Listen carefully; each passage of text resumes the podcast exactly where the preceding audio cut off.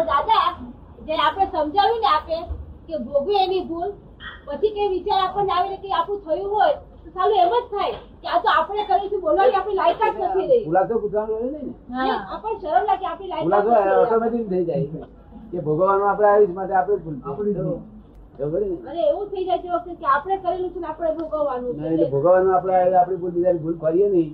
એ જ મોક્ષ જવાનો રસ્તો આ. તો એ વાક્યકારે બહુ આવ્યું તો સત્સંગમાં બહુ ચાલતું હા.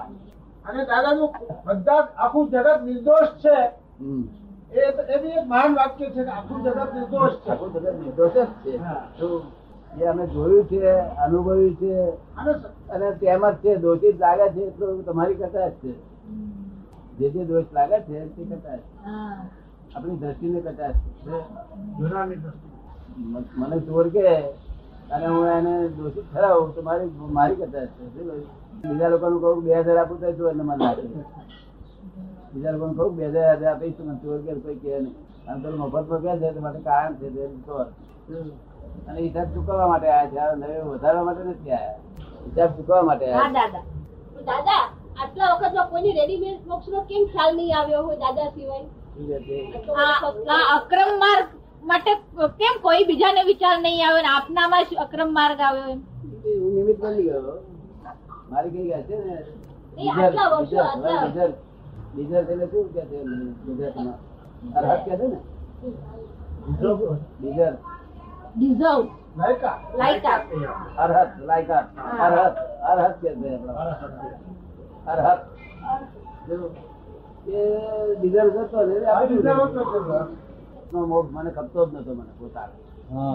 આવી કડાકૂટ કરવા હું અક્રમ તો રસ્તો બીજી ક્યાં હતો નહીં. રસ્તો હોવો જોઈએ સરળ રસ્તો હોવો જોઈએ આવું તો? ના, પણ આ તો અક્રમ શબ્દ જે બીજે બીજા તીર્થંકરોમાં હતો નહીં. નહીં, બીજો કોઈ હા એટલે ત્યાંથી જ પકડી જવા દઈએ તો ત્યાંથી થયો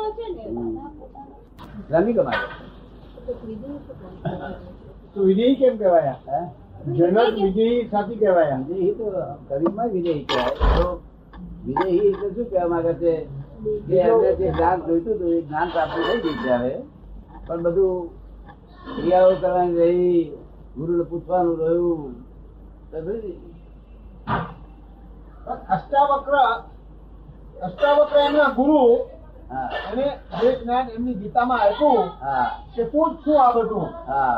આ આ દેહ એ તું નથી અંદર આત્મા શુદ્ધ છે એ જ થતું નથી ને? મેં એક કીધું એ થતું શુદ્ધિકરણ કરવું પડે હા એ કર્યું નથી ને. શુદ્ધિ શુદ્ધિકરણ. શુદ્ધિકરણ કરવું પડે. તો અહંકાર ક્રોધ માન માયા લોભથી શુદ્ધ કરવો પડે. અહંકાર શુદ્ધ અહંકાર. અહંકારમાંથી ક્રોધ માન માયા લોભ ના પરમાણુ છે બધા કાઢી નાખી શુદ્ધ અહંકાર કરવો પડે. એ ક્રિયા રહે છે ત્યાં. શું રહે છે? અને તમારે ક્રિયા કઈ? એ કઈ જાતની ક્રિયા? શુદ્ધ અહંકાર કરવા માટે? એ- એ કેવી ક્રિયા? શું થાય પૂછા- પૂછા. શું પુરુષાર્થમાં શું કરવાનું? અહંકાર શુદ્ધ અહંકાર માટે. શુદ્ધ અહંકાર માટે શુદ્ધ અહંકાર શુદ્ધ અહંકાર માટે શું કરવાનો? ક્રોધ માન માયા લોભ ને જોઈ જોઈ કાઢતા રહેવાનું. એ કાઢતા રહેવાનું. હા એને જ્ઞાને કરી કરતા રહેવાનું. જ્ઞાને કરી અજ્ઞાને કરી ભરેલા હતા સમજી વિચારી અજ્ઞાને કરી ભરેલા હતા સમજીને કાઢવાનું. જ્ઞાને. કરી ભાવ સત્તા નહીં. લોકો કે મને આવો ભાવ થાય છે ભાવ થાય એટલે ઈચ્છા કહેવાય. તો ભાવ સત્તા ક્યારે હોય? કે હું ચીમનભાઈ છું એ ડિસાઇડેડ હોય ત્યારે ભાવ સત્તા હોય. હું ચીમનભાઈ છું એ જો કદી તમે શ્રદ્ધા ન થતી હોય એ રામ બિલીફ ન તૂટી હોય તો ભાવ સત્તા કહેવાય. અને રામ બિલીફ તૂટી ગઈ ભાવ સત્તા ઉડી ગઈ. પછી સ્વભાવ સત્તામાં આવે શું? આ વિશેષ ભાવ સત્તા ઉડી ગઈ. શરૂઆત જીવને ક્યારે થઈ કયા સ્ટેજમાં થઈ હતી? એક બાજુ આપણે કહીએ કે પાંચ છ તત્વો છે હા. એ તો ચેતન જળ તત્વો છે એ બેને તેમ થાય. એક બાજુ કે આપણે કહીએ કે અવ્યવહારમાંથી વ્યવહારમાં આવે ત્યારે. અવ્યવહારમાંથી વ્યવહારમાં આવે એ કઈ દશા અને આ જળ ચેતન એ કઈ ખરું કઈ થાય છે?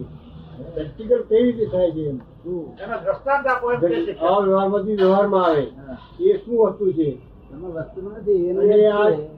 આ વ્યવહાર વસ્તુ એવી છે કે વ્યવહાર એટલે આટલા જીવોનું ડિસાઇડેડ સ્પેસ લિમિટેડ વ્યવહાર બધો ચલાવી લે લિમિટેડ જીવો. વ્યવહાર આમનામ આવો આવો દેખાય એ સ્પેસ. હા આમાંથી છે તે પાંચ હજાર ગયા મોક્ષમાં તો ત્યાંથી આ વ્યવહારમાંથી પાંચ હજાર અહીંયા આવે એટલે એટલા ને એટલા કરે. હા હા. નહીં તો વ્યવહારમાં માંગે જાય. અમુક તારા ના દેખાય અમુક એ ના દેખાય કમી ના દેખાય? તો અવ્યવહારમાં જે જીવો છે તો એ કઈ એમને વિશેષ ભાવ ન સ્પર્શે? એમને વિશેષ ભાવ ન સ્પર્શે? થયેલો જ છે. એમને પણ. થયેલો તો- તમારી ત્યાંથી બધે જ આ કર્યો. કોઈ ક્યાંથી શરૂઆત થઈ? જ્યારે શરૂઆત થાય તેની. તો મોક્ષ તો એન્ડ આવે છે ને મોક્ષમાંથી નીકળે પછી ક્યારે વિશેષ ભાવ આવે? દાદા તો મોક્ષ એન્ડ તો થઈ જાય ને દાદા જઈએ એટલે આપણો એન્ડ થઈ ગયો. તો આ અવ્યવહારમાં હોય ત્યાંથી થઈ ગયો હોય પહેલો તો હવે જાય. કોઈ કોઈ પણ માણસ ને સંકેત મળ્યું સંદેશ તો મળ્યું એટલે એને ભગવાન શું કે અનાદિ શાંત કહેવાય. શું? અનાદિકાળ છીએ તું આ મિથ્યાત્વ. પણ તે સ અંત એટલે અંત આવ્યો કે પછી બીજા ભાગામાં આવ્યો કે હવે શું થાય કે છે? કે સાદી શાંત. એટલે સમ્યક તો થયું પણ દેહધારી છે એ હજાર છૂટે ત્યારે કેવું જ્ઞાન થાય ત્યારે દેહધારી છૂટે ત્યારે સ અંત આવે. ત્યારે ત્રીજા ભાગામાં આવે. સાદી અનંત એટલે એ ત્યાં આગળ ત્યાં છૂટક ક્ષેત્રમાં સાદી એટલે થઈ અને અનંતકાળ. આમાં અનંતથી આવે છે આવે તો ભંગા પડે તો આ કર્મ બાંધે છે જીવો? ચિમનભાઈ નિરોધના જીવો કર્મ બાંધે છે? બંધન જ શું એટલે મનુષ્ય નિરો- નિરોધના નિદ્રા તો ખરી? ના, નહીં. નહીં. નિદ્રા થાય વ્યવહારમાં આવ્યા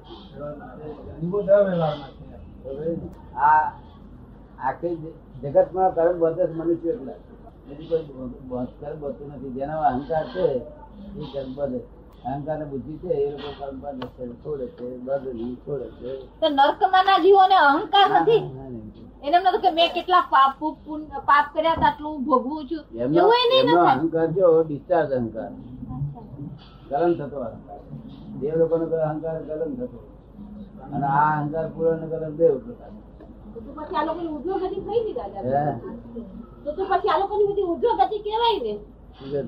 એટલે જેટલાની નિર્જરા થાય એ લોકોની બધાની ઉર્ધ્વ ગતિ જ થતી જાય ને.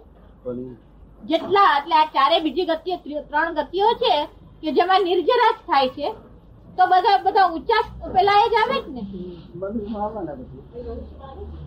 હજુ કોઈ જાનવરમાં ગયો તો જાનવરના એટલું બધું કોઈ કઈ કાયદો એવો નથી. તો તારે સો બસો વર્ષ પાછો આવે એના લો હોય છે. આઠ વર્ષથી વધારે નહીં એવા લો હોય છે. પછી બહુ પ્રખર વાળા તો કોક ભાઈ? એ તો પ્રખર વાળા માટે કાયદો જ નથી. પ્રખર કામ કરવું કાયદો. ઘણા ટકા ચાર તો છે આ કાળમાં મનુષ્યમાંથી તિર્યંત કારણ કે રાત દાડો થતે કારખાનો સાધુ એવું તો કાળને આધીન જ કરવું છે ને? આ બધું તો પછી દાદા તો કાળને આધીન કરવું પડે છે ને? બધું કાળને આધીન છે ને કે છે? કાળના આધીન તો ભોગવવાનું કારણ આધીન જ છે ને.